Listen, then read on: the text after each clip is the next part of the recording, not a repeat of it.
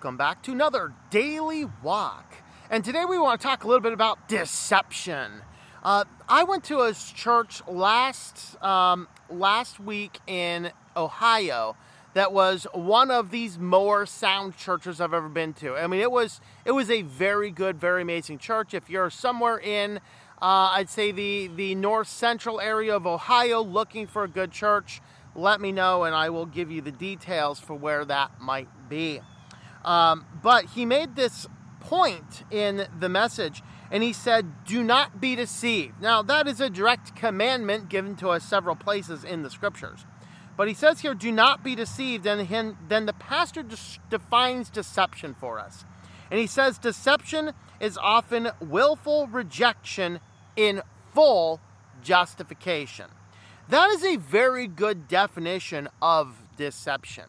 And we have to always be aware of it. There was a, an amazing sermon I heard years back uh, by a pastor who has since unfortunately went a little woke um, and in the sermon, he is talking about deception and being self deceived, which is very common, unfortunately. Now, when it comes to deception, we have to be somewhat, somewhat cautious and somewhat gracious as we are considering all of the various elements going on in correcting somebody. Before you're going to be harsh and correct somebody about the false teacher they're listening to or the false ideas that they have, we have to first bring to remembrance Titus 3 3. Now, before I read Titus 3 3, I want to say, you know, Jesus doesn't say do not judge. He says judge with righteousness and by examining yourself first. So this is what Titus um, 3 3 says. We also once were foolish ourselves, disobedient, deceived, enslaved to various lusts and pleasures, spending our life in malice and envy, hateful, and hating one another. This is the life before Christ. This is the life of the person who seeks to take and takes to seek. He wants all of his pleasures. He does everything for his own sensual desires. If you've not read Romans chapter 1 in a while, I would encourage you today to do this, as Romans chapter 1 lays out the case for the whole world is involved in sin. And this is something that we want to keep in mind is that uh, we also were deceived. All of us were deceived at one point in time in our life, and we have to be gracious when we are correcting people in such deception because if we do not do that, then we are going to sit back and start judging people on our own merits rather than what the truth is. So I sort of wanted to look into what is deception? What are various things? And the Bible has a lot to say about deception. So we're just going to mention just a few of them here today, just some of the, the main ones. The first cause of deception is our own lusts and desires. Okay, uh, Galatians 6 7 says, Do not be deceived. God is not mocked. As the man sows, so shall he reap. All right, so um, and it says, He who sows to his flesh will from his flesh reap corruption, but the one who sows to the Spirit will from his Spirit reap eternal life. Okay, and this is a good principle to keep in mind because um, God Himself is not giving us all these temptations. They are coming from within us, they're coming from within our, within our choices. If we spend our entire entertainment life doing nothing but watching vulgarity and sex, is it any wonder that we become a culture seeped in vulgarity and sex, and we might start engaging in affairs and other behavior that would be um, dismissed by God. And of course, in uh, excuse me, James chapter one, uh, we see the root of this deception. James chapter 1, verses 14 through 16. Each man is tempted when he is carried away and enticed by his own lust. That is the source of temptation. When lust conceives, it gives birth to sin. When sin is accomplished, it brings forth death. Then James says, Do not be deceived, my beloved brethren. Every good thing given and every perfect gift comes down from above, from the Father of lights. So the deception is when you follow your pleasures and your lusts, it leads to sin that destroys you. But everything that's good comes down from God. Now, the second major source of deception pointed out in the scripture is deception by bad company. 1 Corinthians 15:3 Do not be deceived, bad company corrupts good morals. This is an important one to keep in mind because you know the, the it is true when you know if you're good parents and your your child brings home a, a hoodlum from school, you might be having some conversations. Now, as I write in my book, Joash's Influences, my mother hated my friend who legitimately was a sort of bad influence, but I was a bigger influence on him than he was on me, and I kind of guided him in more positive directions and he guided me in negative. That is a rarity for an atheist, and it is certainly a rarity for a kid. But I just want you to be aware that that type of thing can indeed happen.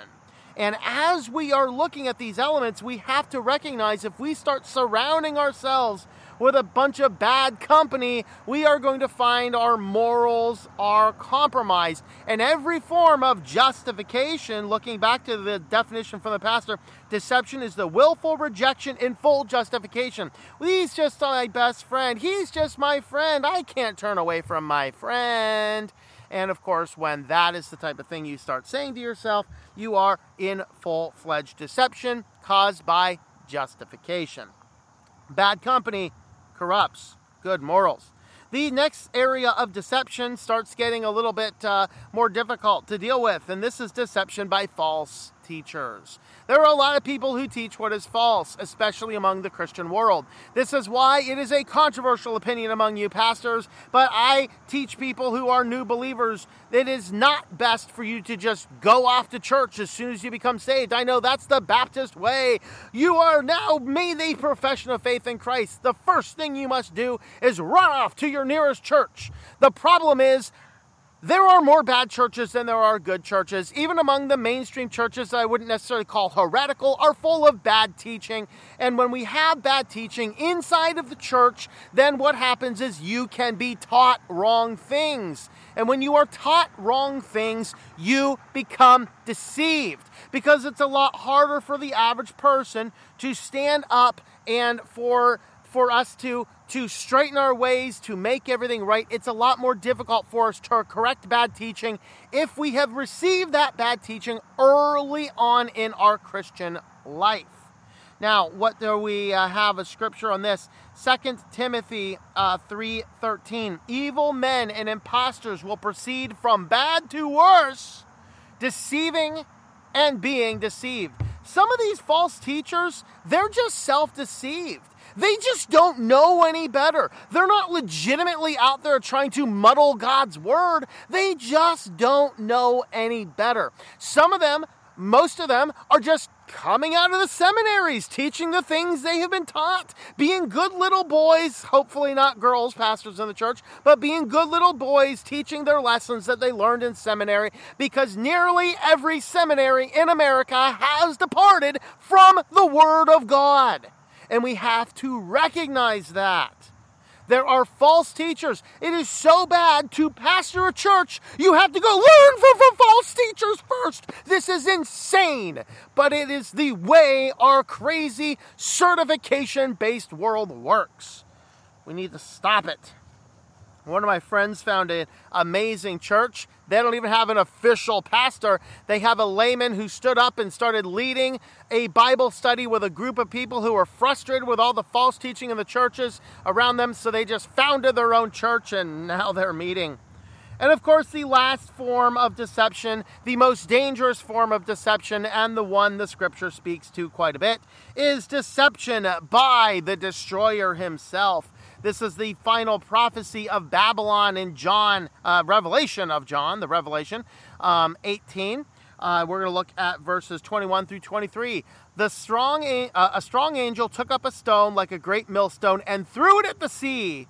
So will Babylon, the great city, be thrown down with violence and will not be found any longer and the sound of the harpists and musicians and flute players and trumpets will not be heard in you any longer. No craftsman of any craft will be found in you any longer. The sound of a mill will not be heard in you any longer, and the light of a lamp will not shine in you any longer, and the voice of the bridegroom and the bride will not be heard in you any longer.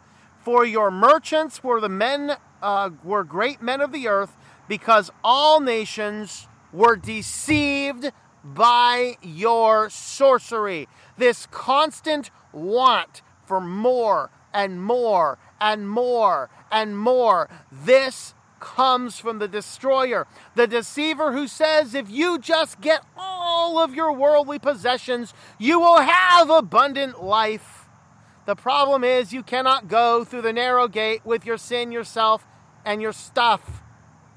Okay? You have to deny yourself for Christ to enter in to the narrow way. That is how you counter deception. So hopefully this has been helpful. I mentioned my new book, which is Joe Joash's Influences, how those influences impact you, the positive and the negative, and your guide for evaluating your friends and the influences in your life. You can find that book anywhere you buy books online, in print, ebook, and audiobook. Of course, you can find a variety of links, including purchasing it directly from us on the website at ourwalkinchrist.com. Thank you for watching, and I hope that you enjoy your daily walk in our Lord. Thank you for tuning in. Our Walk in Christ podcast is a listener supported presentation. For more information about how you can help, check out ourwalkinchrist.com forward slash support or our Patreon page at patreon.com forward slash Tom M. That's T O M M. Digital and paperback books are available on several online bookstores or at our website. Once again, the website is ourwalkinchrist.com.